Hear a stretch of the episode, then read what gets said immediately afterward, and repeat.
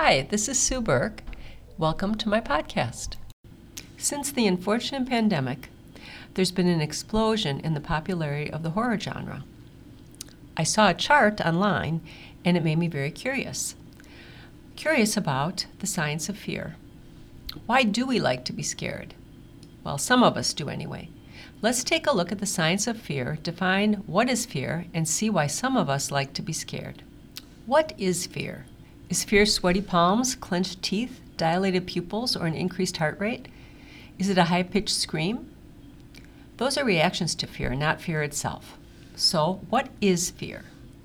Fear is an unpleasant emotion caused by being aware of danger. That took me about 10 seconds to look up online. We need to dig deeper. Fear evolved as a stress res- response, also known as fight or flight. Don't roll your eyes. I know everybody's learned about this in school. Fight or flight is actually an adjective. It's the physical response to fear triggered by the body's sympathetic nervous system. Back in the caveman days, danger was all around us.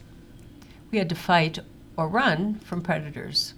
Of course, there were earthquakes, lightning strikes, rainstorms, and all manner of other natural disasters on top of the predators. Fight or flight evolved as a survival mechanism enabling people and other mammals to react quickly to life threatening situations. The carefully orchestrated yet near instantaneous sequence of hormonal changes and physiological responses helps us fight the threat off or flee to safety. Naturally, the stress response begins in the brain. When someone confronts an oncoming car or other danger, the eyes and ears, or both, send info to the amygdala. The amygdala interprets the images and sounds. When the amygdala perceives danger, it instantly sends a distress signal to the hypothalamus. The hypothalamus is a kind of command center. It communicates with the rest of the body through the autonomic nervous system. Let's do a speedy quick recap. The autonomic nervous system has two components the sympathetic nervous system and the parasympathetic nervous system.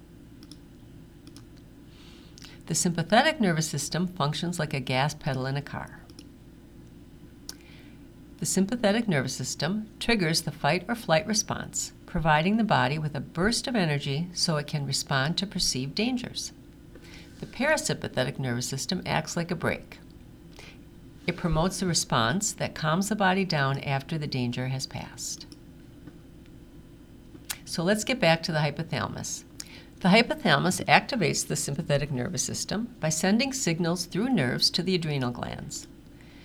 The adrenal glands respond by pumping the hormone epinephrine into the bloodstream. Now we get those symptoms of fear.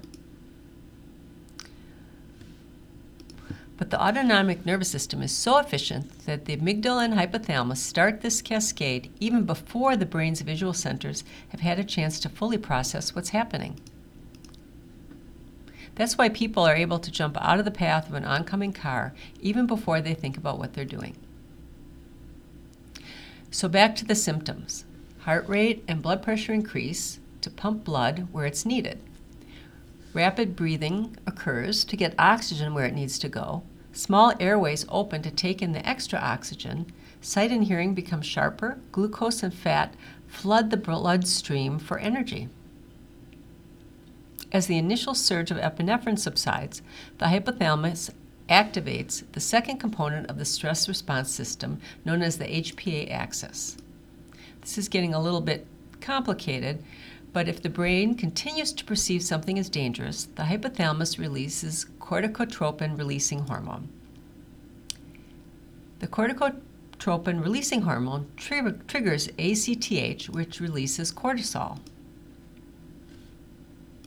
Flash forward a couple million years to today. Fortunately, in today's world, real danger is not nearly the same as it was a millennia ago.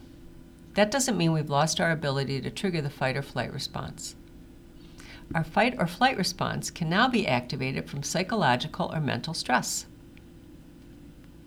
If you have too much stress in your life, I do have a different post that gives you a few tips to calm yourself. Anyway, why do we like to be scared?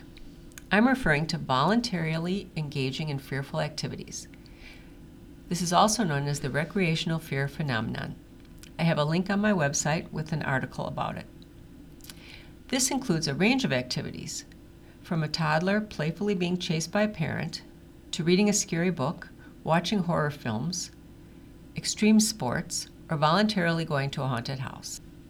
Clearly, fear and enjoyment can coexist in recreational horror. You're saying to yourself, of course, because otherwise Stephen King would still be working in a laundromat. But why can fear and enjoyment coexist? We need to look deeper at the science of fear. This has to do with cognitive processing, processing or how we perceive the fear. The frontal lobe of, or thinking part of our brain weighs in on the fear response too. Imagine this you're in a dark woods and something jumps out at you. Your brain has no clue if it's your friend playing a trick on you or if a wolf pack, wolf pack is about to attack. Because we like to stay alive, there's no time for your frontal lobe to think, wait, let me consider this and get more evidence. You probably run. Louie sure would. Okay, I'd run too. But I get eaten because Louie is far faster than me. I better bring my neighbor Mike, who looks pretty slow. Don't tell him I said that. On the other hand, imagine the same dark in a situation where we know we're safe. We open that scary book while we're sitting on the couch with our comforter around us. Remember those hormones that our autonomic nervous system so kindly releases when we're afraid? We are hijacking our fight or flight response sitting on the couch with the scary book. Our heart rates amp up, glucose pours into our system, oxygen floods our tissues. Our frontal lobe is telling us we're safe, so we can enjoy the fight or flight response in a safe environment. All those same chemicals are released, except under different circumstances. It's more understandable why some of us like to be scared. Everyone is born with different personalities, propensities, and temperaments, and has had different life experiences. All these factors contribute to our perceptions of fear. My sister likes nothing better than watching a horror movie, and my husband is a Stephen King fan. I couldn't even finish it, but I do love milder horror books. Speaking of, horror books for middle school. Fiction generally provides vicarious experiences through which people can safely simulate a wide range of life experiences that may help them prepare to deal with actual life experiences that may arise later. Hmm, I think I said experiences three times in that sentence. Please forgive me.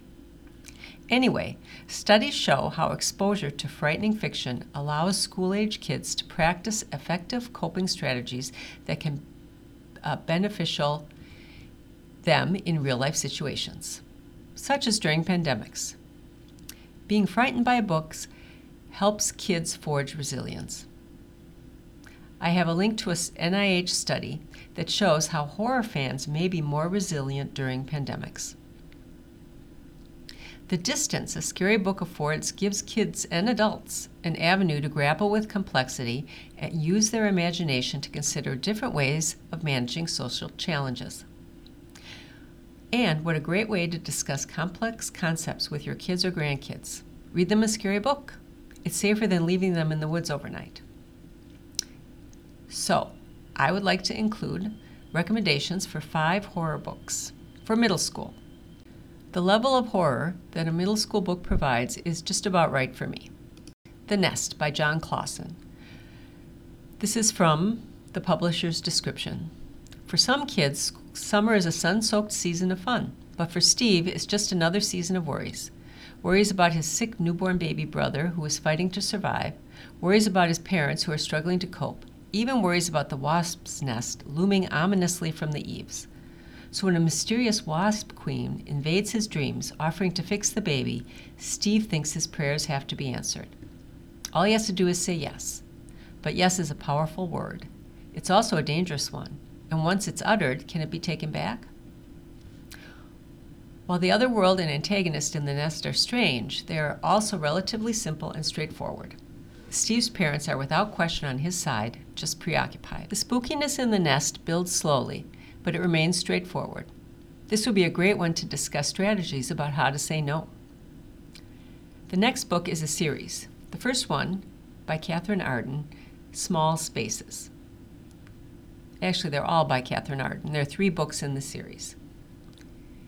After suffering a tragic loss, 11 year old Ollie only finds solace in books. So when she happens upon a crazed woman about to throw a book into the river, Ollie doesn't think, she just acts, stealing the book and running away. As she begins to read the slender volume, she discovers a chilling story about a girl named Beth and two brothers who both loved her and a peculiar deal made with the smiling man. Ollie is captivated by the tale until her school trip the next day to Smoke Hollow, a local farm with a haunting history all its own. There she stumbles upon the graves of the very people she's been reading about. Could it be the story about the smiling man is true? Ollie doesn't have too long to think about the answer to that. On the way home, the school bus breaks down, sending their teacher back to the farm for help. But the strange bus driver has some advice for the kids left behind in his care. Best get moving. At nightfall, they'll come for the rest of you. Nightfall is indeed fast descending when Ollie's previously broken digital wristwatch, a keepsake reminder of better times, begins a startling countdown and delivers a terrifying message run. My one word message is read this book. Okay, that's three words, but you get the idea. The Night Gardener by Jonathan Auxier. Storytelling and the secret desires of the heart wind together in this atmospheric novel that doubles as a ghost tale. Irish immigrants to England, Molly and Kip make their way to the Windsor house in search of employment. The great house stands in the shadow of a menacing tree, which locals speak of only in fearful whispers. Despite her young age and warnings of a local storyteller, Molly uses the power of her own words to secure work, but soon realizes that all is not right in the house. Sure, there are bad guys and ghosts, but the predictability keeps the scare factor in check. This scary book for middle schoolers reads like a classic fairy tale. Thirteens by Kate Alice Marshall. 12 year old Eleanor has just moved to Eaton, Eld, to live with her aunt and uncle after her mother was killed in a fire. Her birthday, which falls on Halloween, is just around the corner, and she hopes that this year will be a fresh start in new life. But then one morning, an ancient grandfather clock counting down 13 hours appears outside of her bedroom. And then she spots a large black dog with glowing red eyes prowling the grounds of her school. A book of fairy tales she's never heard of almost willingly drops in front of her as if asking to be read. Something is wrong in this town.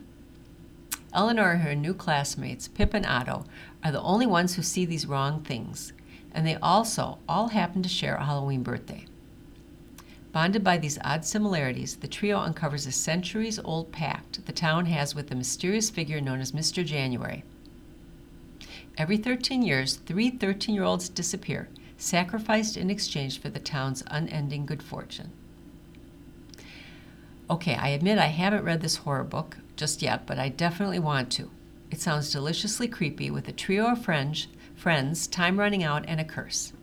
Who doesn't love a curse in fiction? Lastly, I recommend Spirit Hunters by Ellen O. This is another series.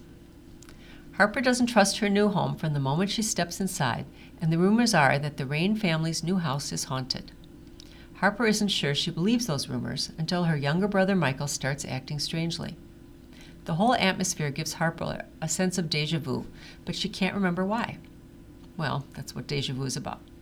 Anyway, she knows that the memories she's blocking will help make sense of her brother's behavior and the strange and threatening sensations she feels in this house. But will she be able to put the pieces together in time? Being that it's middle grade, we all know that she will put the pieces together in time, which is probably why I prefer middle grade horror to adult horror. Booklist gives this book, Spirit Hunters, a starred review. Booklist says, even more impressive than the shiver factor is the way the author skillfully uses the com- compelling premise to present a strong, consistent message of not rejecting what you don't understand.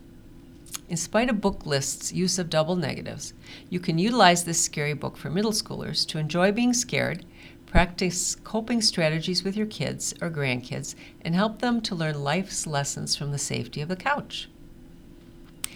Now you can answer the question what is fear and know all about the science of fear. So, do you enjoy horror films and books? If you go to my website at www.susanburke.com, you'll see lots of pictures that I took on our recent trip to Savannah. We went to several graveyards. My husband was quite a good sport about it. You'll notice that all my photos were taken during broad daylight. Thanks so much for listening to my podcast. And again, stop by my website, www.susanburkecook.com, and subscribe. Nothing scary will happen, I promise.